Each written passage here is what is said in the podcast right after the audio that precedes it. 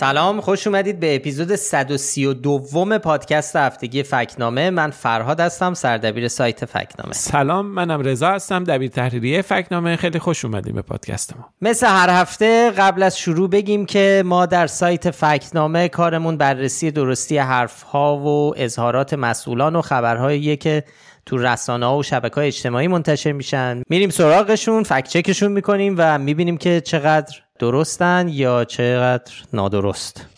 و یه توضیح دیگه هم این که ما این پادکست رو چهارشنبه شب به وقت ایران ضبط می‌کنیم و تا جمعه صبح که منتشر میشه ممکن اتفاقای جدیدی افتاده باشه که ما طبعا توی پادکست بهشون اشاره نکردیم. بعضی وقتا اتفاقایی میفته که روزانه تحولش به صورت روزانه است. ممکنه موقع که شما دارید این جمعه صبح که این پادکست منتشر میشه update های جدیدی اومده باشه. همونجور که رضا گفت. نمونهش الان ما مهمترین خبری ایران که خیلی توجه رو جلب کرده و تا رسانه های خارجی هم پوششش دادن ماجرای آرمیتا گراونده که حتما احتمالا یعنی احتمالا شنیدید و در جریانش هستید. دختری که به صورت حالا ما جزئیات ماجرا رو نمی‌دونیم ولی وارد مترو میشه مترو در مترو تهران و بیهوش از مترو خارج میشه.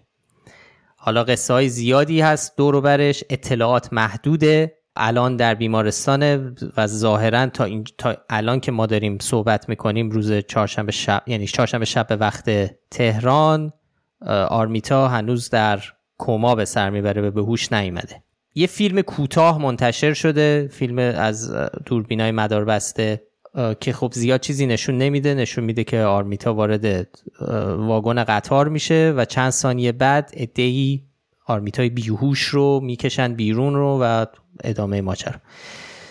یه خبرنگار هم که خبرنگار شرق رفته بوده و داشته تحقیق می‌کرده درباره ماجرا داشته با مادر آرمیتا صحبت می‌کرده بازداشت میشه. خلاصه خیلی ابهام وجود داره دورش. ما تا الان ماجرا رو دنبال کردیم و همچنان هم پیگیرش هستیم. هنوز به جایی نرسیدیم که بتونیم یه مطلب کامل منتشر بکنیم. حتی فکت شیت. این مشکلیه که ما با خیلی از مطالب داریم. یعنی خیلی از سوژه هایی که میریم سراغشون یعنی یه سوژه هایی هستن که ما میریم سراغشون. کارم می‌کنیم ولی در نهایت منتشر نمی‌کنیم. و به نظرم جای پرداختن به این موضوع تو این پادکسته. یعنی پادکست می‌تونه پلتفرم خوبی باشه که ما درباره همچین این مشکلمون صحبت بکنیم. حالا نمیگیم نمیگیم مشکل بالاخره جزء طبیعت کارمونه. هم من هم رضا چند بار در پادکست به این موضوع اشاره کردیم که گاهی پیش میاد که ما با سوژه‌ای یا اتفاقی مواجه میشیم میریم سراغش ولی به دلایل گوناگون در نهایت چیزی منتشر نمی کنیم دربارش.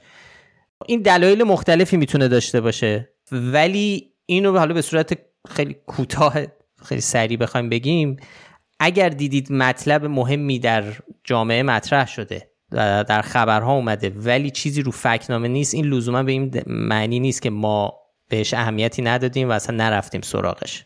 ما تقریبا هیچ چیز هیچ خبر مهمی نیستش که اتفاق بیفته. هیچ مسئله خبرسازی نیستش که تو رسانه ها و شبکه های اجتماعی سر صدا دربارش بشه. ما دربارش صحبت نکنیم فکر نکنیم و حتی تحقیق نکنیم. ما خیلی وقتا روی یه سوژه میریم چند روز وقت می‌ذاریم اطلاعات جمع می‌کنیم حتی یه چیزایی می‌نویسیم و حتی آماده می‌کنیم. توی این انبار فکر آماده میشه؟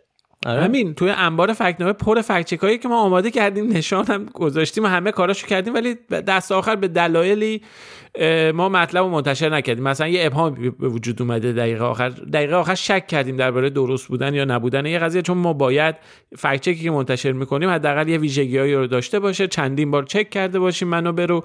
یه اطلاعات محکم و مطمئنی داشته باشیم یا حداقل در مرحله یا شرایطی باشیم که بتونیم شواهد و قرائن رو با هم وزن کشی بکنیم. قبلا دربارهش صحبت کردیم. وقتی که یه ابهامی به وجود میاد یه مسئله به وجود میاد که نمیشه با قطعیت دربارش اظهار نظر کرد میشه ولی شواهد و قرائن رو گذاشت کنار هم دیگه و گفتش که کدوم مسئله یعنی بار منطقی کدوم روایت سنگینتر بار منطقی کدوم روایت سنگینتر نیست. اینجا هم به حال ما در مورد قضیه اتفاقی که برای آرمیتا گراوند افتاده الان در حال جمعآوری اطلاعات هستیم. خیلی خیلی اطلاعات محدوده. اطلاعاتی که بشه به عنوان شواهد و قرائن دربارش صحبت کرد خیلی محدوده.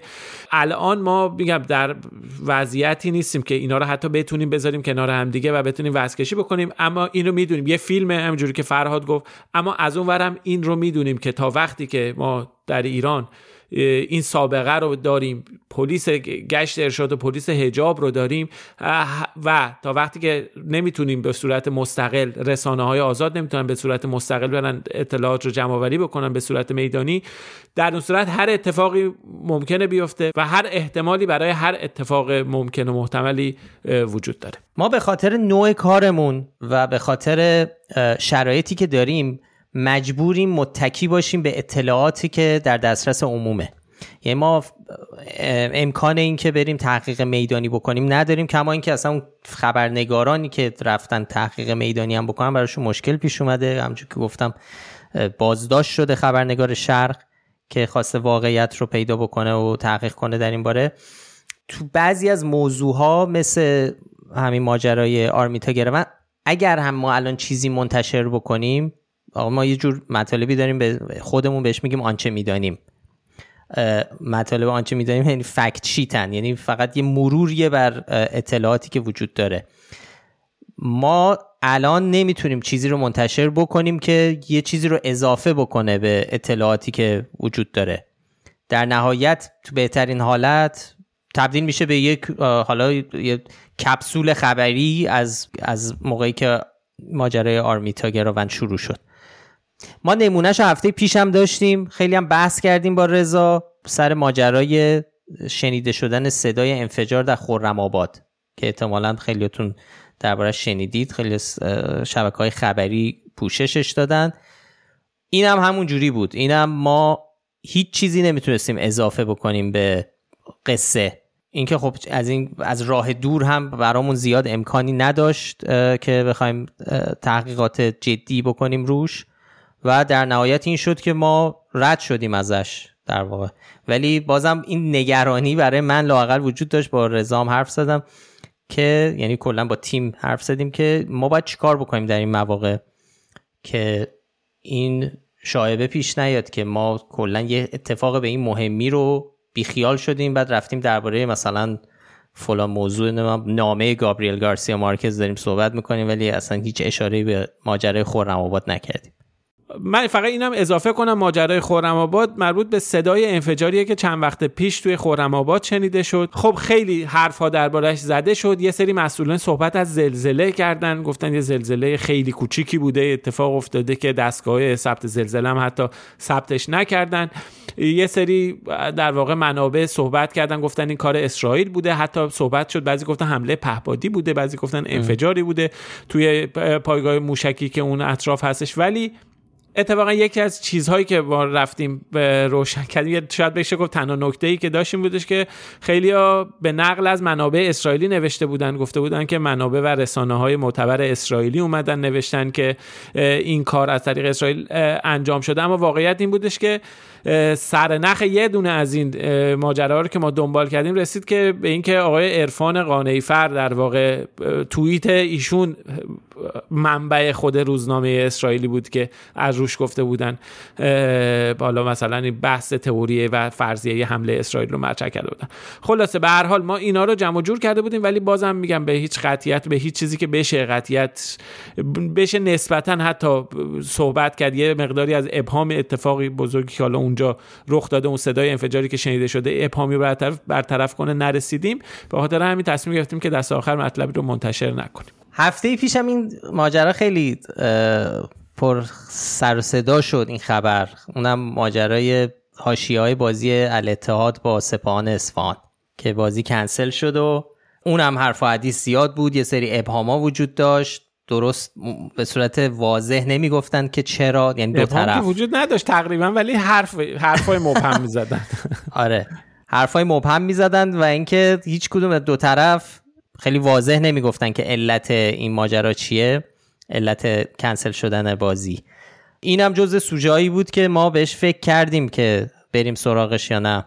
ولی چیزی که ما تا الان می‌دونیم اینه که خب ظاهرا طبق روایت هایی بازیکن یا تیم الاتحاد حالا اعتراض کرده به وجود یا بودن اون مجسمه اونجا کنار زمین و خب ظاهرا به مسئولان و ناظران AFC اطلاع دادن. اونا هم تایید کردن این ماجرا که این ماجرا مشکل داره و خب می‌دونیم که داورا و داوران وارد زمین نشدن.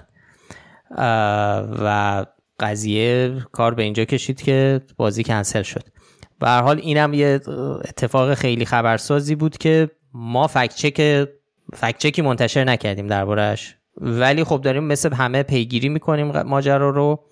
خیلی هم چیزی که اون به اون شکل میس اینفورمیشن باشه درباره این ماجرا ما ندیدیم. چون خیلی شایعه های متعددی دورش ابهامی نیست. نداشت دیگه روشن بود. فقط همین میگم تو حرفا مبهم حرف می‌زدن. ابهامی آره هیچ از طرفین دو طرف حالا طرفین هم نه سه طرف داریم الان.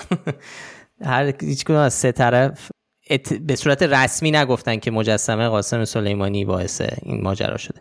لاقل الان. که داریم صحبت می‌کنیم. شاید مثلا بازم اینم مثل همون چیز هست شاید جمعه تا جمعه اطلاعات بیشتری اومده باشه بیرون. خب این درباره چند تا سوژه هایی که این هفته مطرح شده بود. ولی حالا بریم سراغ فکت هایی که ما در سایت مطلب منتشر کردیم دربارش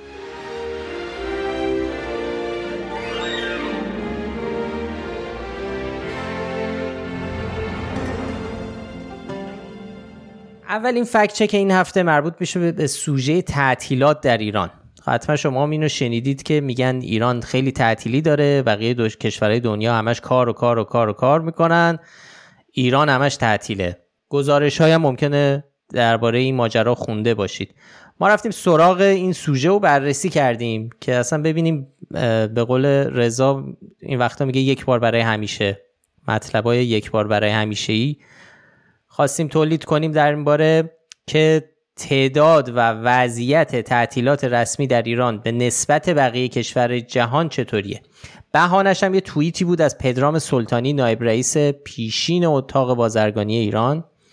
ایشون توییت کرده بود که ایران با 27 روز تعطیلات رسمی سومین کشور دنیا و نخستین کشور مسلمان از این حیث است. و همینجور که گفتم این قضیه با توییت آقای پدرام سلطانی شروع نشده و سال هاست که در این باره انتقادهایی میشه به تعداد تعطیلات ایران و اینکه در مقیاس جهانی تعدادشون زیاده. ولی خب علت این انتقاد هم خب حتما می‌دونید که خب این تاثیر زیادی داره رو اقتصاد یک کشور رو خیلی از چیزا.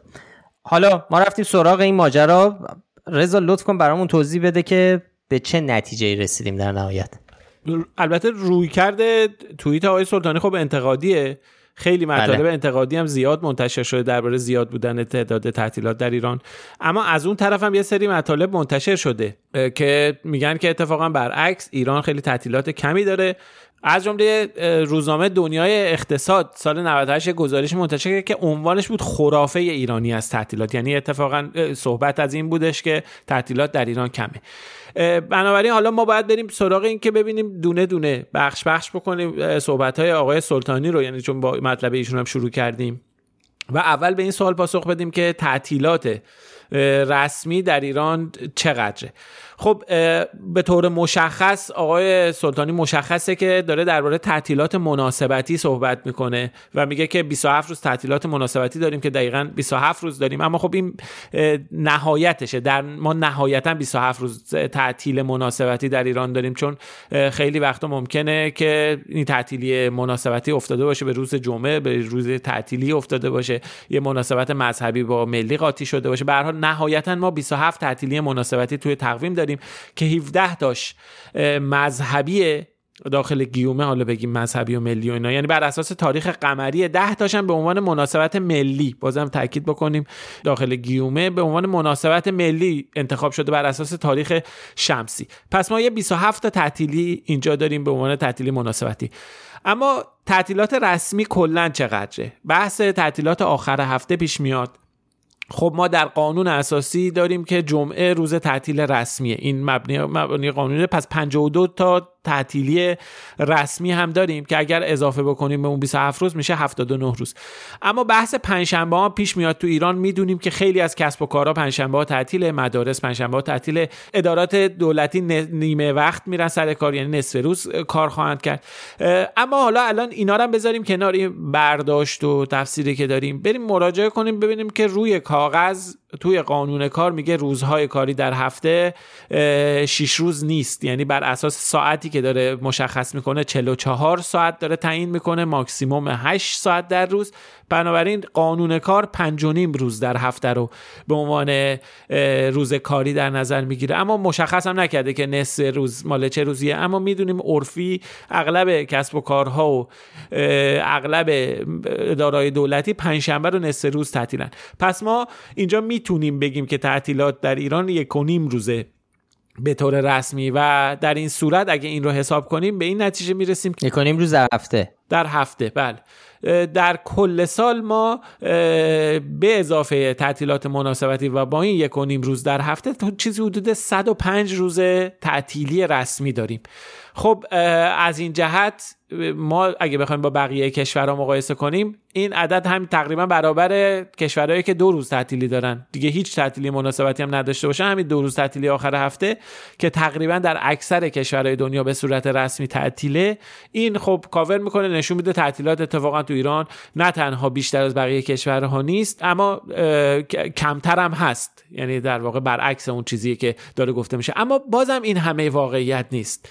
یعنی ما اینجا دوباره یه مسئله دیگه داریم که بدون در نظر گرفتن اون بازم فهم و درک ناقصی از ماجرا خواهیم داشت. خب زا در واقع بهانه انتقاد از تعطیل بود تعطیلات مناسبتی و زیاد بودن تعطیلات در ایران چیه؟ اینکه آقا کسب و کارها رو مختل می‌کنه اجازه نمیدن که اجازه برنامه ریزی رو نمیده به زندگی افراد رو حتی مختل می‌کنه. خب این در مورد تعطیلات مناسبتی خب یه مشکل اساسیه. تعطیلات آخر هفته رو قبل همه می‌تونن برنامه ریزی کنن روزش مشخصه. اما و, یه تعطیلی مناسبتی وسط یه هفته به نوعی می‌تونه یه هفته رو نابود کنه. یه دونه دوشنبه تعطیلی این وسط می‌تونه نابود کنه. به خصوص تو ایران که ماشاءالله تعطیلات مناسبتی بیشترشون دو سومشون بر اساس تاریخ قمری هن. یه بار میفتن تابستون یه بار میفتن زمستون یه بار میفتن این ور هفته یه بار میفتن اون یه چیز کار پیش بینی پذیری و برنامه ریزی رو سختتر می‌کنه.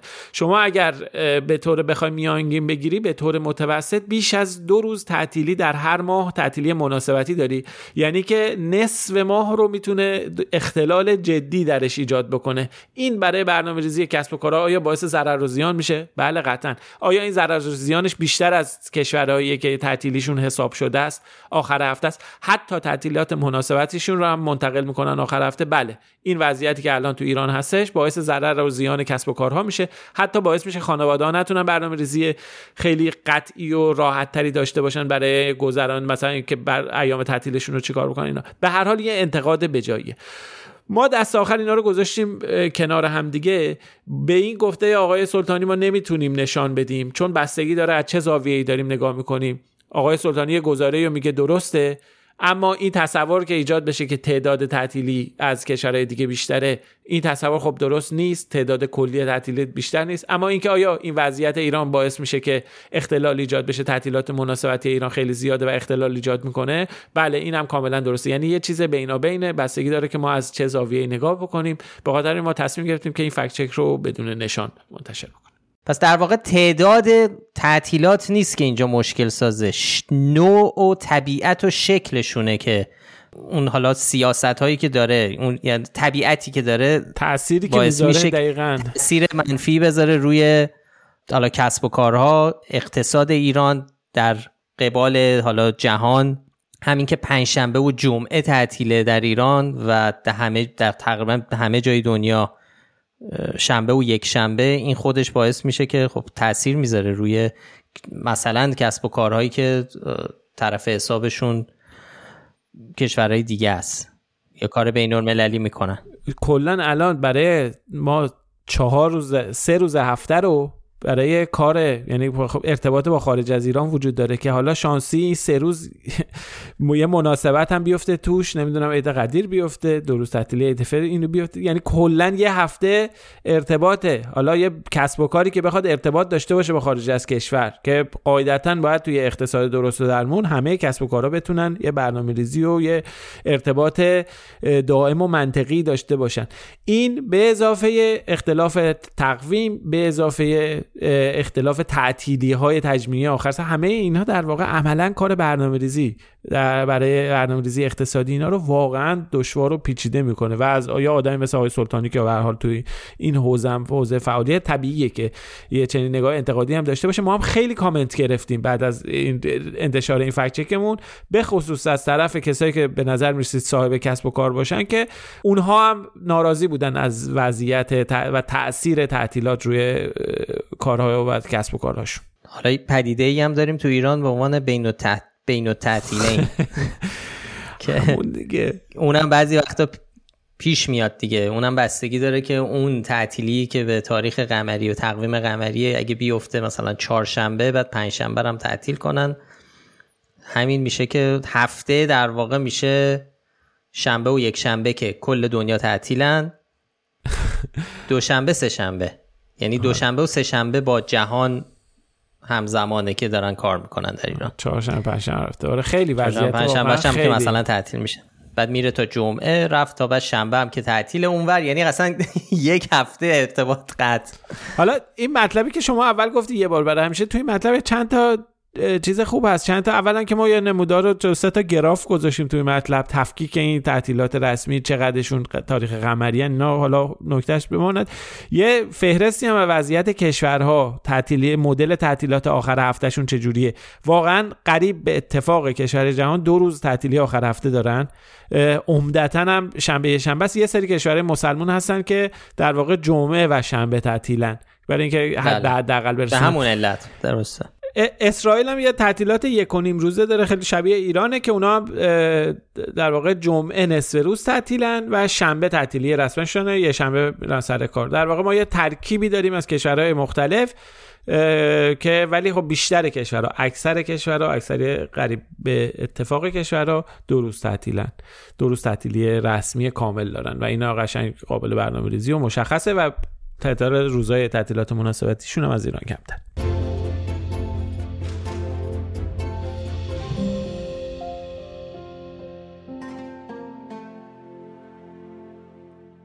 این هفته یه فکچک خیلی کوچیک ولی جالب داشتیم یه فکچک تاریخی بود. چند هفته پیش یعنی 24 شهریور یه سایتی به اسم چند ثانیه یه مطلبی منتشر کرده بود که در واقع یه عکس بود از یه صفحه روزنامه نشریه‌ای به اسم بحرین ما. چیزی که ما تو تصویر می‌بینیم خب تیتر یکش اینه. همه یک صدا از حقوق ملت تیر روز ایران ملتی که روی طلا جان می‌دهد دفاع کنیم. خیلی کیفیتش خوب نیست که بشه حالا ریز مطلب رو خوند ولی در جای دیگه حرف از میگه یه تیتر دیگهش اینه که عده از بازرگانان وطن پرست بحرین از دولت تقاضا کردند که به هر وسیله که ممکن است از اوراق قرضه ملی به بحرین ارسال دارند و همچنین درخواست داشتن نماینده در پارلمان ایران را نمودند. به حال بقیه چیزا هم حالا چیزای مختلف داره ولی دو تا تیتر اصلی ایناست که به فارسیه. حالا توضیحی که این سایت برای این عکس نوشته اینه که در روزگاری نچندان دور مردم بحرین به زبان فارسی روزنامه منتشر می‌کردند و در تیتر اول روزنامه های محلی خود مردم را به حمایت از دولت و یک پارچگی ایران فرا میخواندند. یه سایت های دیگه هم مثل اعتماد آنلاین و خبر آنلاین هم این رو این عکس رو منتشر کردن. خب اولین بار نیست. وقتی ما رفتیم یه ذره نگاه کردیم فهمیدیم که این اولین بار نیست که چند ساله و چند ساله که همچی چیزی داره تو شبکه اجتماعی منتشر میشه. این اسکن این نشریه بحرین ما پخش میشه به عنوان اینکه ببینید که تا همین چند دهه پیش نه تنها بحرین بخشی از ایران بوده که اصلا نشریه فارسی داشتن مردم به فارسی داشتن حرف می‌زدن. و این توضیحاتی که دادم. خب می‌دونید که ماجرای بحرین یه ماجرای خیلی مناقشه برانگیزه. این, این روزا یه چیزیه که خب حکومت هم زیاد داره روش مانور میده و رسانه هاش برای اینکه حمله بکنه به حالا حکومت پهلوی برای از دست دادن بحرین که بخشی از خاک ایران محسوب می شده و دادن رفته و مستقل شده. خب ما برامون جالب بود رفتیم سراغ آرشیوا تو کتاب شناسنامه مطبوعات ایران از 1215 تا 1357 به قلم مسعود برزین. ما یه ردی از این نشریه رو پیدا کردیم که بفهمیم چیه قصه. چیزی که متوجه شدیم اینه که بر اساس شناسنامه ای که بر این نشریه که الان می‌فهمیم که یه هفته نامه است می‌فهمیم که بحرین ما هفته بوده که در تهران بین سال 1330 تا 1331 شمسی منتشر می شده سردبیرش هم ابراهیم سمسامی بوده. فقط ما هرچی گشتیم فعلا اطلاعات بیشتری از ابراهیم سمسامی پیدا نکردیم به خاطر خب حال محدودیتی که داریم. تو منابع آنلاین چیزی ازش ندیدیم ولی فکر می‌کنیم توی کتابی به اسم چهره مطبوعات معاصر در موردش نوشته شده باشه چیزی اطلاعاتی دربارش باشه ولی متاسفانه ما هنوز به اون کتاب دسترسی پیدا نکردیم.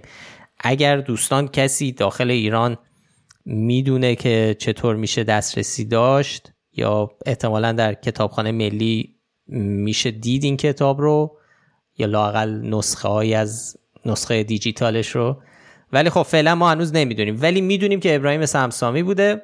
در تهران این نشریه منتشر می شده زیادم عمر عمر طولانی نداشته. بنابراین بحرین ما برخلاف ادعای مطرح شده روزنامه محلی تو بحرین نبوده که حالا مردم رو به حمایت از دولت و یک پارچگی ایران به قول اون وبسایت فرا بخونه و چیزی بوده که تو تهران منتشر میشه.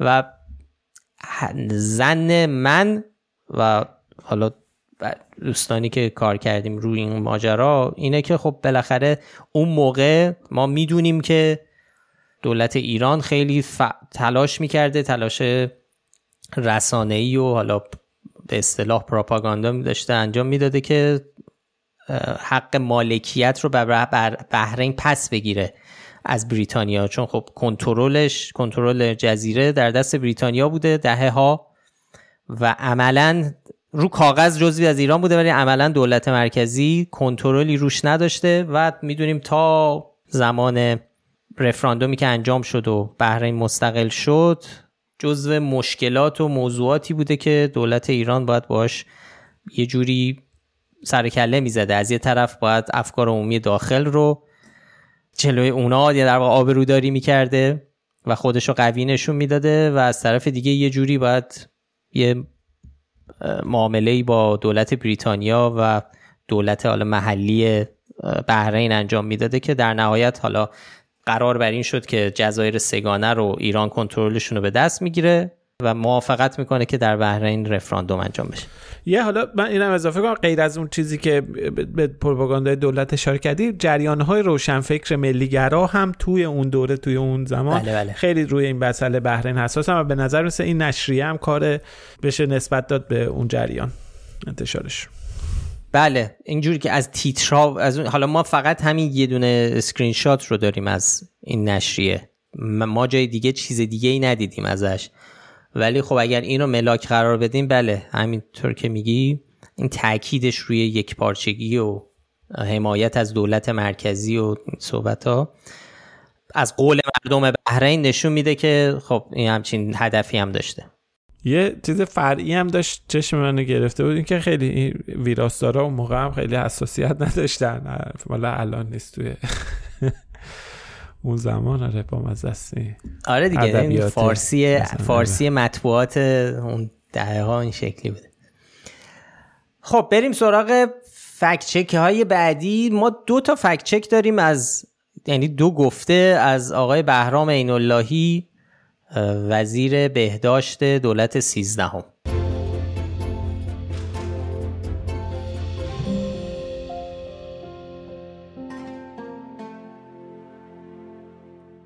خب اولی رو آقا فراد من بگم آقای اینولایی گفته بود که متوسط هوش ایرانیان متوسط هوش جهانی بالاتره.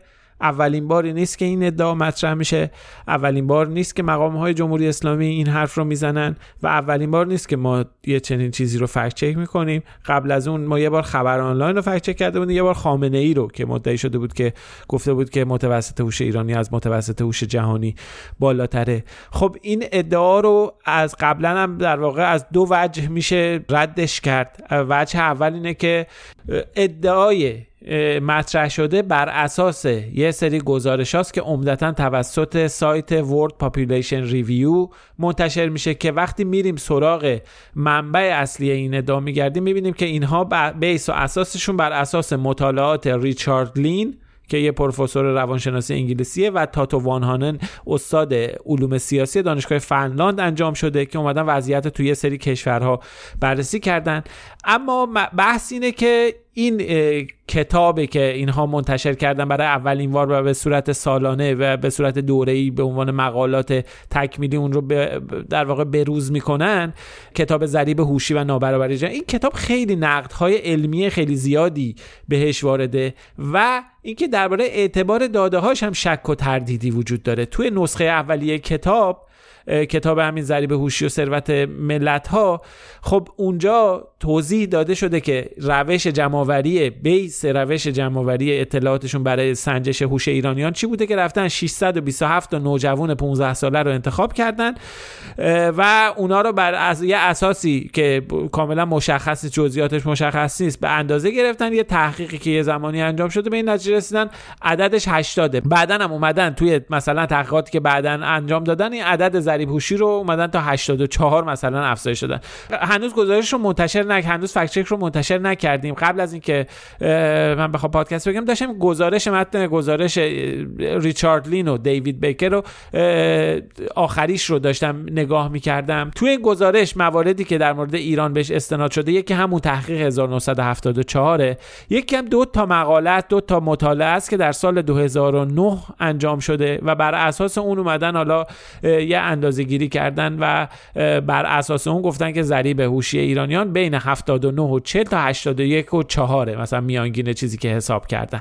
خلاصه منظور اینه که در مورد خاص ایران این پراکندگی دیتا وجود داره عدم اطمینان به صحت داده ها وجود داره اینکه چقدر علمی بودن ضمن اینکه به کل روش تحقیق درباره اندازهگیری ضریب هوشی هم یه ایرادای خیلی علمی زیادی وارده که حالا خارج از اون اومدن گرفتن و مقالات متعددی دربارش منتشر شده. خیلی جاها که به این ردبندی ضریب هوشی ملت ها اشاره شده این انتقادها هم اومده و در واقع اعتبار این رو بردن زیر سوال.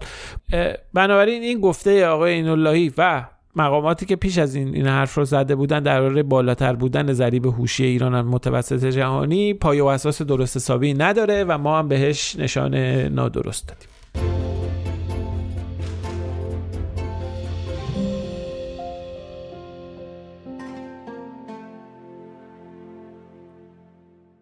آقای عین اللهی یه فرمایش دیگه هم داشته تو همین سخنرانی که حالا این سخنرانی رو نگفتیم راستی که 8 مهر 1402 بوده تو اختتامیه المپیاد دانشجویان علوم پزشکی. خب اول درباره میانگین هوشی ایرانیا توضیح داد یا ادعایی کرد که رضا برامون گفت که چرا. نادرسته یه ادعای عجیب دیگه هم این وسط ایشون گفت که گفته همین موبایلی که الان تو جیب همه شماست را یک ایرانی به وجود آورده. آدم یاد چیزای مطالبی که تو این گروه های تلگرامی و اینستاگرامی و اینا حتی تو اونا هم نیست میندازه ولی حتی تو اونا هم نیست. حتی تو اونا هم آره من تا حالا ندیده بودیم دیگه. این اینو کسی وصف بکنه به ایرانیا. آقای اینولایی توضیح بیشتری نداده که این از کجا چنی به چنین چیزی رسیده یا این اطلاعاتشون از کجا آوردن. باور نکردیم. گفتیم شاید حالا اشتباه نقل شده. اینا رفتیم فیلم رو دیدیم. از بس عجیب بود. دوتاش عجیب یعنی بود.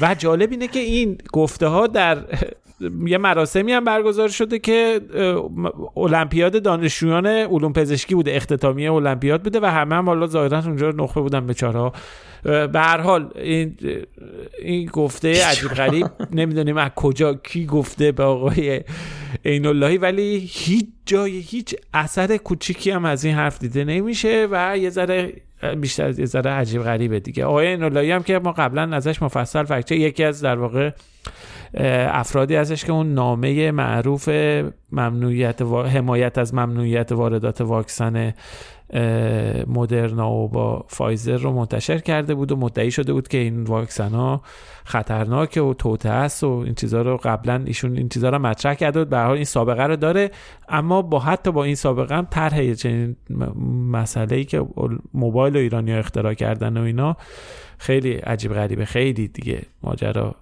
تخیلی شده.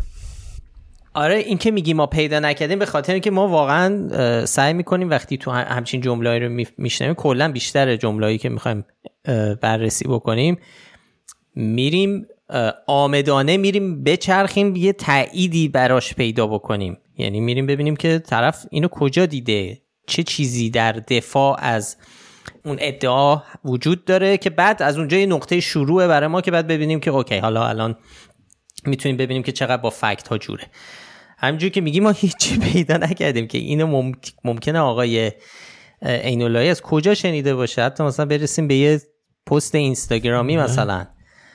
حالا هنوز مطلب رو الان که ما داریم چهارشنبه شب حرف می‌زنیم منتشرش نکردیم. من به نظرم ما باز هم شاید یه ذره باید بگردیم بچرخیم ببینیم که این قصه چیه. هرچند در نهایت تغییری نخواهد کرد به اون صورت.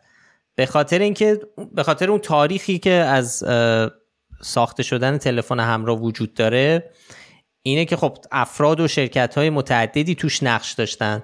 ولی همه منابع بر سر اینکه اولین سازنده تلفن همراه کسی بوده به اسم مارتین کوپر یه مهندس آمریکایی توافق دارن. یا آقای کوپر تو سال 1973 وقتی داشته تو شرکت موتورولا کار می‌کرده اولین تلفن همراه دستی رو اختراع می‌کنه و بعدا ده حدود ده سال بعد تو سال 1983 این محصول به بازار میاد. برای همین به نظر می‌رسه که این ادعا که اختراع تلفن همراه یا اسمارت فون چون میگه این تلفنایی که تو جیبتونه. اسمارت فون امروزی به دست یک ایرانی بوده یعنی اختراع یک ایرانی بوده پایا اساسی نداره. حالا نمیگم چه نشانی بهش میدیم یه ذره باید بیشتر آقا شاختار بله این به نظر یک کیس کلاسیک شاختاره دیگه این واقعا آره. بله. حالا افشین این می‌گفت که اینکه حالا همیشه به این ایرانی های خارج از کشور افتخار می‌کنن یه ذره به این نکته توجه نمی‌کنن که چطوریه که ایرانی ها همیشه توی سیستم دیگه دارن افتخار آفرینی می‌کنن. اگر هم دارن می‌کنن چرا هیچ تو سیستم خود داخل ایران نیست؟ چرا همین المپیاد دانشجویان احتمالا درصد بالاییشون از کشور میرن؟ و خلاصه خیلی یه ذره یه جورایی توف سربالاست این, این حرفا رو زدن.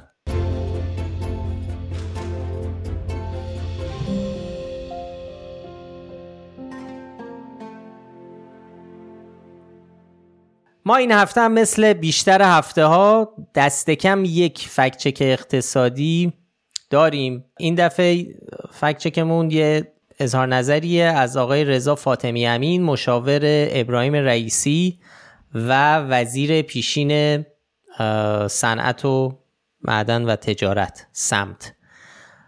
ایشون گفته رشد تولید در شش فصل اول دولت رئیسی چهار برابر میانگین رشد بخش صنعت در دولت‌های 11 و 12 دولت‌های روحانی. گفته در 6 فصل از پاییز یعنی از پاییز 1400 تا انتهای سال 1401 میانگین رشد فصلی بخش صنعت حدود 8 درصد بوده. در حالی که میانگین رشد فصلی این بخش تو دوره 8 ساله حسن روحانی در دولت های 11 و 12 دو درصد بوده. در واقع در این 6 فصل 4 برابر اون 8 سال رشد تولید داشتیم به گفته آقای فاطمی امین. آرزا برامون توضیح بده که به چه نتایجی رسیدیم بعد از بررسی حرفای آقای فاطمی ما به این گفته نشان نیمه درست دادیم. خب خیلی فکچک ساده و سرراستی بود. یه سری عدد رفته بود مطرح شده در رشد اقتصادی. ولی یعنی اگه بخوام یه چیزی بگم که پدرمون در اومد تا این فکچک رو انجام بدیم. چرا؟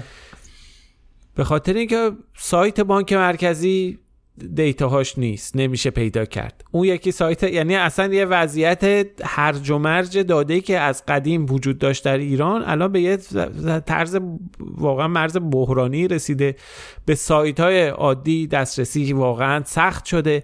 بعد بانک مرکزی به طور مرتب مثلا داده هایی رو منتشر می‌کنه الان اونا رو منتشر نمی‌کنه. مرکز آمار ایران یه سری داده های دیگه منتشر می‌کنه. کاملا با هم دیگه متفاوتن. و خلاصه یک هرج و مرج که آدم گیج میشه توش ممکنه اشتباه بکنه.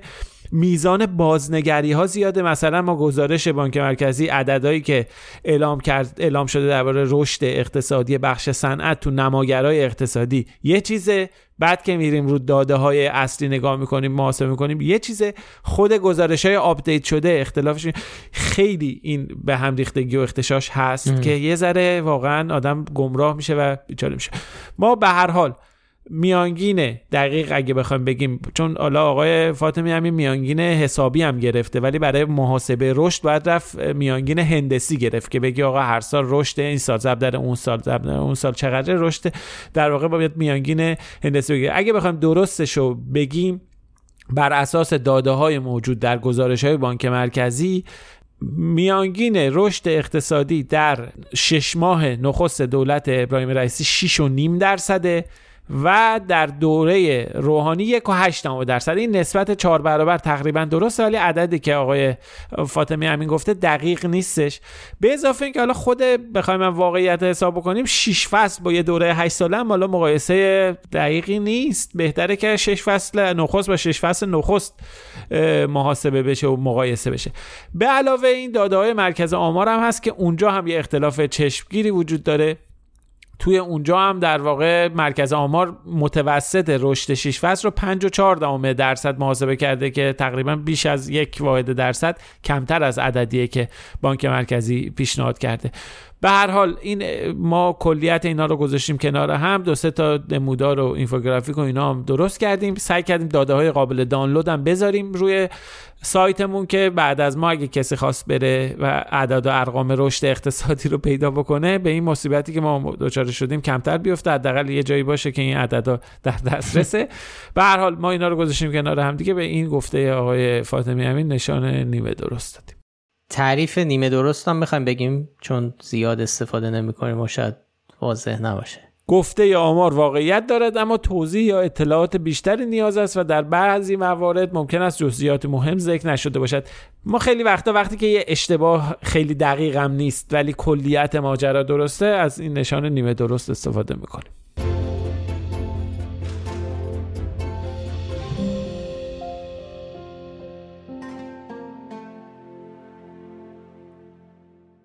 خب یه فکچک جمعیتی هم داشتیم. آقا فراد این هم من بگم. سریع قول میدم سریع بگمش. بله آقا آقا رضا شما هر فکچکی رو که دوست داری بفرمایید. نه من جمعیت خیلی سال هاست ما فکچک جمعیت داریم منتشر می‌کنیم. خیلی حالا یه تغییری ایجاد شده. این آقای این دفعه ما فکچکمون نشان درست دادیم. آره آره. هفته پیشم یه دونه نیمه درست دادیم ولی عادت داشتیم همیشه شاخدار و اینا می‌دادیم به این چیزای جمعیتی. آره مدت ها بود از این اظهار نظر بود در اواخر دولت روحانی یک اصلا موجی را افتاده بود. کسایی که اون موقع ما رو دنبال می‌کردن یه جوری این فکر کنم هر یکی دو هفته یه بار ما حداقل یه ادعایی درباره جمعیت داشتیم. که اصلا انقدر تکرار شد که ماجرا کار به این رسید که تو بی بی سی فارسی اینو به عنوان یه فکت گزارش هاشون مطرح می‌کردن. حالا اینی که من دارم میگم این موضوع که جمعیت ایران داره در دهه های آینده وارد وضعیت بحرانی میشه و در نتیجه باید سیاست های جمعیتی کشور عوض بشه و جمعیت افزایش جمعیت داشته باشیم. قبلا می‌گفتن ایران پیرترین کشور جهان خواهد شد تا 20 سال دیگه جمعیت ایران به 30 میلیون نفر بله کاهش بله. پیدا خواهد کرد تا 20 سال یه چیزای عجیب غریب اینجوری می‌گفتن و نکتهش هم این بود که آدمایی هم که این حرفا رو می‌زدن خب مثلا می‌رفتی پروفایلشون رو نگاه می‌کردی عمدتا آدمایی بودن که سابقه علمی نداشتن. حالا یا نماینده مجلس بودن یا همجوری کیلویی ارتباطی به این حوزه نداشتن و اینا یه جوری کیلویی حرف زده بودن یه چیزی شنیده بودن. یا همی که یه سری آدما بودن عنوانشون فعال جمعیتی خودشون رو معرفی می‌کردن که اصلا برای من همیشه سوال بود آقا فعال جمعیتی یعنی چی؟ یعنی اینا چیکار می‌کنن؟ شغلشون چیه فعال جمعیتی یعنی, یعنی چی؟ فعالیت آقا یه سالی. ازدیاد جمعیت. خب اون فعالیت اونا نباید بکنن که. اونا یعنی خلاصه منظورم اینه که خیلی چیز عجیب غریبی بود. اینا به خاطر همین خب حرفای عجیب غریب هم میشنیدیم ولی خب حالا الان این دوتا فکچکی که ما توی هفته های اخیر داشتیم به حال گزاره های درستی مطرح شده درباره جمعیت. از جمله این یکی حالا بریم سراغ خود فکچکه آقای حسین فرشیدی معاون وزیر بهداشت هستیشون گفته که جمعیت سالمند طی 20 سال آینده دو برابر خواهد شد. که بله خب اینو میریم نگاه می‌کنیم. بر اساس برآوردهای معتبر جمعیتی که مهمترین و معتبرترینش هم برآورد مرکز آماره که با 6 تا سناریو اومده بررسی کرده که جمعیت ایران تا سی سال آینده چقدر خواهد شد؟ تو بازه 20 سالی که آقای فرشیدی گفته جمعیت ایران یه چیزی بین 91 تا 96 میلیون نفره. یعنی اگه همینجوری زاد و ولد آمارش دو برابر این چیزی که الان هست بشه. حالا دو برابر نه یعنی از نرخ باروری برسه به دو نیم. الان ما نرخ باروری اولوش یک و هفته. آخرین نرخی که هستش مال سال 1401 برسه به دو نیم جمعیت میشه 96 میلیون. اگه نه کاهش شدید پیدا بکنه باروری از اینی که هست کمتر بشه می‌رسه به 91 میلیون. خلاصه یعنی یه چیزی بین این جمعیت خاطر که منطقی هم به نظر می‌رسه.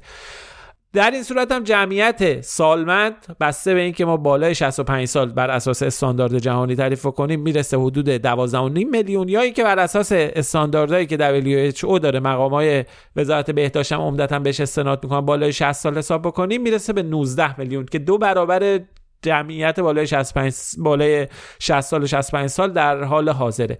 بنابراین این گفته درسته ولی اینم توجه داشته باشیم. افزایش جمعیت سالمندی که بگیم جمعیت سالمند دو برابر میشه این ربطی به زاد و ولد نداره. یعنی اگه زاد و ولد فردا متوقف بشه جمعیت سالمند 20 سال دیگه دو برابر میشه. اگه ده برابرم بشه جمعیت سالمند همینقدر افزایش آره پیدا می‌کنه. در واقع اون نسبت سالمندیه که دو برابر میشه و که اونم تقریبا حرفی که آقای فرشیدی زده توی مطلب مفصلی که ازش منتشر شده توش عدد داره دیتا داره قشنگ محاسبه داره. تو اونها عدد درستیه و کاملا ما بهش نشان درست دادیم. یعنی کلا قبلا هم گفتیم ما هر موضوعی که مطرح بشه بدون موضوع بسته به اینکه با فکت ها چقدر تناسب دارن بهشون نشان درست و نادرست هر که لازم باشه میدیم. خیلی ممنون. خب این فکر می‌کنم بیشتر فکت چک های اصلیمون تموم شد فکت چک هایی که منتشر کردیم. ولی یه چیز کوچولو هم یه فکت چک کوچولویی هم که این چند روز زیاد پخش شده بود لاقل تو شبکه های اجتماعی خیلی این اشتباه شد. ولی به خب رسانه هم رسید. بعد از درگذشت آقای فردوس کاویانی بازیگر تئاتر و سینما خیلی ها در تجلیل از ایشون یه بخشی از فیلم هامون رو استفاده می‌کردن و این تصور به وجود اومده بود که اون کاراکتر معروف بیماری که قرار مرخص بشه از بیمارستان روانی و به دکترش که دوست حمید هامونه میگه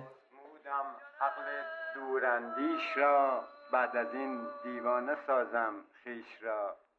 خب این جمله خب جز جمله های تبدیل شده به یکی از جمله های معروف تاریخ سینمای ایران و خیلی به یاد موندنی شده. که از بخشای به یاد با اینکه چند ثانیه بیشتر طول نمی‌کشه ولی یکی از بخشای به یاد ماندنی فیلم هامون شده. ولی این تصور به خاطر شباهت بازیگر این تصور به وجود اومده برای خیلی ها تو این سالها ظاهرا که این یه نقش خیلی کوتاهی از فردوس کاویانی. تا اونجایی که حتی تو تلویزیون ایران اینترنشنال هم اصلا کارشناس در استودیو فیلم هامون رو به عنوان یکی از فیلم های فردوس کاویانی اسم می‌بره. تو در ویکیپیدیای فردوس کاویانی لاغر الان چهارشنبه داریم حرف می‌زنیم الان چک کردیم بازم نوشته ایشون در فیلم های برجسته ای مثل فلان هم اجاره نشینا هامون بازی کرده. اینم غلطه تو ویکیپدیا بازیگری که این نقش رو بازی کرده در فیلم هامون و صداش رو الان شنیدید آقای محمد اسماعیل فرح بخشه که حالا خب اونجا تو فیلم یه ذره شباهت داره به فردوس کاویانی. اینم خب بد نبود که بگیم این اشتباه رو سعی کنیم که تصحیح کنیم. خب بریم سراغ کامنت ها و پایان این اپیزود.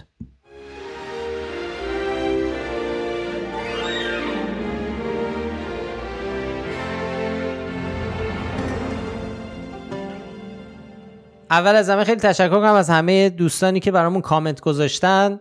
از سامی، نسیم، آرش، احسان، حسن، رضا، بهاره، ازغر، حسین، علی، سمد، احمد. لطف کردن برای ما کامنت گذاشتن. این ماجرایی که کج ما هفته پیش حرف اینو زدیم که یعنی دو هفته پیش که برامون بگید که کجا پادکست گوش پادکست ما رو گوش می‌دید هنوز ادامه داره. دوستان دیگه هم برامون کامنت گذاشتن. مثلا مجتبا گفته همونطور که قبلا هم گفتم جمعه صبح ها در صف طولانی سنگک گوش میدم پادکست رو. امروز هم در حال گوش دادن داشتم ریز واسه خودم میخندیدم که یهو دیدم همه دارن منو نشون میدن. نگو نفر آخر صف من بودم و اونی که بعد من اومده داره می‌پرسه نفر آخر کیه؟ منم فارغ از صف داشتم به اجتماع گابریل گارسیا و پروفسور حسابی و مرحوم شریعتی میخندیدم. آره دیوید هم اتفاقا اینو اشاره کرده بود که آقا رضا بیشتر توضیح میدین اون بار که یک گابریل گارسیا مارکز و دکتر حسابی نه دیگه ولش کن دیگه چی توضیح بدی؟ نشد مرحوم آره مرحوم شریعتی نشسته بودن یه جا. اون مارکز که وارد میشه کیه؟ رافائل مارکز اریک گارسیا. پاسخ خیابانی طور لطفا. آره یکی بود یه دیوید دیگه. حالا اون قبلی دیوید بود. یکی هم یه دیوید دیگه. گفته من معمولا وقتی به پادکست شما گوش میدم تو مغازه هستم ولی خب یه وقتایی هم تو راه و داخل ماشین گوش میدم. دم شما گرم. مکس برامون نوشته من هم خیلی وقتا صبح قبل از شروع کار برنامه شما رو گوش می‌کنم. بعضی اوقات هم حین کار. آره اینو خیلی ها برامون گفتن که کارشون وقتی یه جوریه که می‌تونن همزمان پادکست هم گوش بدن پادکست ما رو اون موقع گوش ستار اسکای هم نوشته من همیشه داغ داغ جمعه صبح در رخت خواب گوش میدم. به صورت اتوماتیک دانلود میشه. فکنامه برام من اخبار گوش میدم کلا و فکنامه برام با ارزش و البته بسیار جذاب است. خشایار نوشته بنده همین الان که رسید به بخش از کجا گوش میدین تمرین رو متوقف کردم. بگم تو باشگاه و زیر وزنه فکنامه گوش میدم. اتفاقا یه وقتایی در حال زور زدن خندم می‌گیره که بقیه آدما تعجب می‌کنن چجوری در حال اعمال زور میخندم. آخرین چیزی که فکر می‌کردم این که فک پادکست درباره فکت چکینگ شنونده ها بخندن بهش که دیگه بالاخره مجبوریم یه ذره قضیه دو نفر دیگه هم برامون نوشته بودن موقع ورزش پادکست رو گوش میدن. علی برامون نوشته بود که خیلی وقت ما رو پیگیری می‌کنه. از زمان روحانی سنج گروه ما رو پیگیری می‌کنه. صبح موقع ورزش و سر صبونه و موقع مسافرت گوش میده. احمد هم نوشته بود شاید مرغ پختن به خنده بیفته اما من موقع تمرین دو نیمه ماراتون پادکست شما رو گوش دادم سه چهار بار که واقعا حالا چرا خنده خیلی موقع دویدن خیلی چیز خوبیه. هم دویدن خوبه هم پادکست گوش دادن موقع دویدن خیلی خوبه. دم شما گرم احمد آقا ان موفق باشید. منم همیشه موقع دویدن. البته پادکست کمتر چرا نه پادکست و کتاب صوتی گوش میدم. آره. موزیک گوش نمیدم کاره. آره. موفق باشید در برای نیمه ماراتونی که می‌خوان بدوید. مهردادم گفته برام همکنون در بیارتی تجریش راهن در حال گوش دادن هستم. میرا گفته صبح ها موقع آرایش کردن فکنامه گوش میدم. اگه اپیزودی مونده باشه که گوش نداده باشم. بهادر شنبه صبح تو کارگاه تراشکاری گوش می‌کنیم و لذت می‌بریم. دم شما گرم. ازغر تو اتوبان به سمت محل کار گوش میدم. زلت شنبه ها رو با لذت فکنامه سر می‌کنیم. دمش محمد برامون نوشته با درود آقا فرهاد دیشب چشمام گرم خواب شد و اونجا که کامنت اون رفیقمون با پارتنرش گوش میده و شما زدی زیر خنده از خواب پریدم. دوباره گذاشتم از وسط پادکست گوش دادن. چه حالی میده؟ قرص خوابه. هفته پیشم یکی برامون نوشته بود که موقع خواب گوش میده و هر دفعه هر اپیزود سه چهار دف... سه چهار روز طول می‌کشه چون هر دفعه خوابش می‌بره وسط. بعد دوباره بره از اول. باید یواش بخندی یواش آره ببخشید بیدارت کردیم. دوستان باشه. اچکا گفته به خاطر کارش زیاد سفر میره با خودرو. و همیشه قسمت پادکست رو به همراه چند تا کتاب صوتی توی فلش همراهش داره گوش میده و اینکه نوشته مشکل از جایی شروع میشه که تو تعطیلات دختر نه ساله من باید fact گوش بده. گناه داره به خدا. یه دونه بچه ها گناه دارن. حالا fact گوش بکنن. حالا fact check بچه ها هم داریم. حالا بعدا fact check بچه ها یه مقوله جداه. fact نه کلا fact checking برای بله بله. محتوای بچه ها fact checking برای پیر مردا و پیر زنا fact checking برای نمی‌دونم جوونا. فکت چکینگ برای جوونای مثلا فعال. نه اما تو دنیا خیلی این شروع شده. حالا بچه های دبستانی شروع شروع کردن آموزش به اونا. حتی یه پروژه هایی هست که خودشون تا حدی یه سری محتوای آنلاین رو فکت چک می‌کنن. حالا من می‌تونم برم بعدا شاید بتونیم یه ذره دربارش حرف بزنیم. چون خیلی مهمه که این نوع حالا ما می‌دونم به کلمه به اون عبارت سواد رسانه ای حساسیم به خاطر اینکه یه جورایی هایجک شده تو ایران. ولی واقعا این خیلی مهمه. اینکه چجوری مواجه بشن با اون چیزی که آنلاین منتشر میشه. یه جورایی حالا به اصطلاح از خیلی از نسلا دیگه گذشته تا بخوان عادت کنن به اینکه آنلاین تو فضای آنلاین تو شبکه اجتماعی به چه چیزی اعتماد کنن چه جوری می‌تونن سریع چیزایی رو چک بکنن ولی وقتی با بچه هایی که از وقتی چشم باز کردن جهان آنلاین و دنیای اینترنت بوده و این براشون مثل مثل مثلا تلفن برای ما که یا تلویزیون که شاید نسلهای قبلی یادشونه وقتی تلویزیون نبود ولی ما هیچ یادمون نیست. از وقتی اومدیم تلویزیون. شما یادی؟ شما هم یادت نیست. برای خیلی ها برای بچه های الان اینترنت همین جوریه دیگه. برای همین از همین اول باید تربیت رو شروع کرد. ولی به هر حال این فکت چکینگ برای مخاطب ها گروه های خاص واقعا یه ترمه. اگه فرصت بشه یه بار بعدا می‌تونیم درباره تجربیاتی که بقیه فکت چکرها بقیه پلتفرم ها دارن مطالعاتی که انجام شده درباره این می‌تونیم بعدا مفصل صحبت بکنیم. امیدواریم که حالا به هر حال دختر 9 ساله اچکام حوصله‌اش زیاد سر نرفته باشه. آقا پرهام برامون نوشته که همون در, در لحظه داشته توی قطار به سمت بندر عباس اپیزود قبلی رو گوش می‌کرده کامنت گذاشته. آقا احسانم برامون نوشته که فکنامه رو زیر دوش گوش میده که اگه الان دارم داریم گوش میدیم زیر دوش هستی عافیت باشه. ساعت آب گرم و حالا دیگه موفق و بیروز باشید. ریحانم برامون نوشته می‌دونید چرا بازدید ایتا چند برابر تلگرام اشاره به فکچکی که هفته پیش دربارش حرف زدیم؟ میگه چون هر پیامی چه خصوصی چه گروهی در ایتا توسط بازرسین عزیز هم سین می‌خوره. ایموجی خنده گذاشته. آره اینم شاید حرفه دیگه. محسن برامون نوشته آقا دمتون گرم. کلا بابت روشنگری و تلاشی که می‌کنید. اما بفرمایید چند چندید. خودتون میگید از نظر ارزش گذاری گمراه کننده بدتر از نادرسته. بعد تو فکت چک بعدی به یارو تخفیف می‌دید به جای گمراه کننده نادرست می‌دید.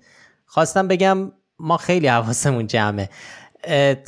اینو من گفتم هفته پیش گفتم با تخفیف گمراه کننده میدیم. آره ولی اگرم فقط من اینم توضیح بدم. ما احتمالا حالا شاید باید بریم دوباره گوش بدیم ببینیم درست گفتیم یا نه.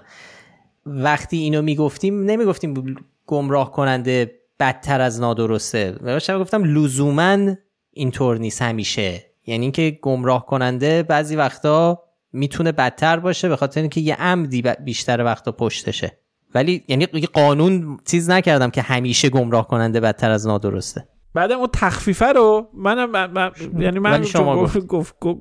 آره تخفیفه رو من منظورم به این بودی که ما با تخفیفم بدیم و فرض کنیم که اون ادعایی که مطرح شده بود اگر درست می بود باز نشانه گمراه کننده می گرفت. ولی خیلی خوشحال شدیم اینقدر آقا محسن حواسشون جمعه و واقعا لطف می‌کنید که با دقت گوش می‌دید. ایراد از ما می‌گیریم ما خلاصه خیلی حال می‌کنیم. مرسی.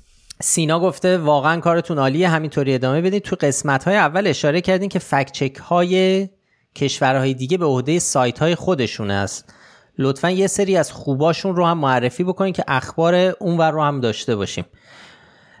خب اگر بخوایم چند تا کشور رو خب زیادن. دو تا منبع رو می‌تونم معرفی کنم برای اینکه لیست فکچکرهای جهان رو داشته باشید. اولین و بهترین شاید سایت های فکچکینگیه که شبکه درست شبکه جهانی درستی سنجی International Fact Checking Network تاییدشون کرده و در واقع حالا اون مهر تاییدیه رو دارن. اونجا حالا لینکش رو از افشین خواهش می‌کنم که تو توضیحات پادکست می‌ذاره که بتونید برید اونجا اونجا می‌تونید ببینید. اونا fact هایی که از همه جای دنیا هستن. جز معروفاشون اگه تو آمریکا بخوایم چیز کنیم آمریکا سه تا fact checker خیلی معروف داره. جز بهشون میگن سف... big three در واقع. که آره. که PolitiFact واشنگتن پست یعنی بخش fact checking واشنگتن پست و FactCheck dot که این سه تا خب جز قدیمی های این حوزه هستن. در بریتانیا ما Full Fact رو داریم که خیلی خوبن. برای آفریقا مسائل آفریقا Africa Check هست که خب بیشتر موضوعات اون قاره رو کاور می‌کنه. برای هند بوم خیلی معروفه. و خب الان ما تقریبا تو همه کشورها ترکیه هم دو تا ترکیه هم دو تا خیلی خوب داد. دو تا پلتفرم خیلی خوبه. بله ترکیه هم دو تا داریم. یکی در استانبول که دورولوک پای و یکی دیگه در آنکاراست مرکزشون که تیته. این دوتا هر دوشون خیلی فکت چکرهای خوبی هن. حالا آمریکای جنوبی هم خیلی رشد کرده فکت چکینگ. تو آرژانتین مثلا چکیادو خیلی موفق بوده. تو برزیل خیلی چیزه. در دنیای عرب الان ما یه رشد فکت چکینگ داریم می‌بینیم. دومین منبعی که حالا الان من زیاد دارم اسما رو میگم دومین منبعی که می‌تونین برین سراغش که این دیگه لزوما fact checker های مورد تایید IFCN نیستن. همه fact checker هاست. و یه منبع خیلی خوبه اونم Reporters' Lab یعنی اون دانشکده حالا یا مؤسسه Reporters' Lab در دانشگاه دوک در کارولاینا شمالی. یه database ی دارن که قشنگ روی نقشه می‌تونید تمام کشورها رو ببینید کشورهایی که fact checking سایت fact checking دارن. اونجا دیگه می‌تونید همه رو بچرخید ببینید هر کشوری چه چیزی داره و لینکشون هم هست می‌تونید برید تو سایت. اونم اینم از آقا افشین خواهش می‌کنم لینکشو بذاره این دوتا رو. این دوتا منبع های خیلی خوبی هم برای اینکه بتونید فکت چکرهای کشورهای دیگر رو پیدا بکنید. حسین هم برامون کامنت گذاشته به یه گزارشی از کانال تلگرامی سهام نیوز رو برامون فرستاده. در مورد در واقع مطالبی یه سلسله اطلاعاتی درباره افغانستانی هایی که به ایران اومدن. در گفته که رقم کلی شبیه عددیه که ما هم قبلا فکت چک کردیم. خواسته که جو سایر جزئیات رو هم چک کنیم. حتما اگه فرصت بشه چک می‌کنیم. موضوع خیلی حساسه. ما قبلا خب چندین بار فکت چک در این باره منتشر کردیم. با استفاده از فکت ها و اطلاعات در واقع رسمی دادههایی که از طرف سازمان ملل بوده یا دادههایی که ایران اعلام می‌کرده. فکت چک کردیم و از نظر منطقی عدد و ارقامی که به نظر منطقی عجیب غریب می‌رسید در اقراق شده به نظر می‌رسید در جمعیت افغانستانی ما روی این حساب فکت چک کردیم ولی به هر حال می‌دونیم که موضوع خیلی حساس تغییر تحولات زیاده و به هر حال باید با دقت موضوع رو پیگیری کنیم. الان هم اگه فرصت بشه حتما این کار رو خواهیم کرد.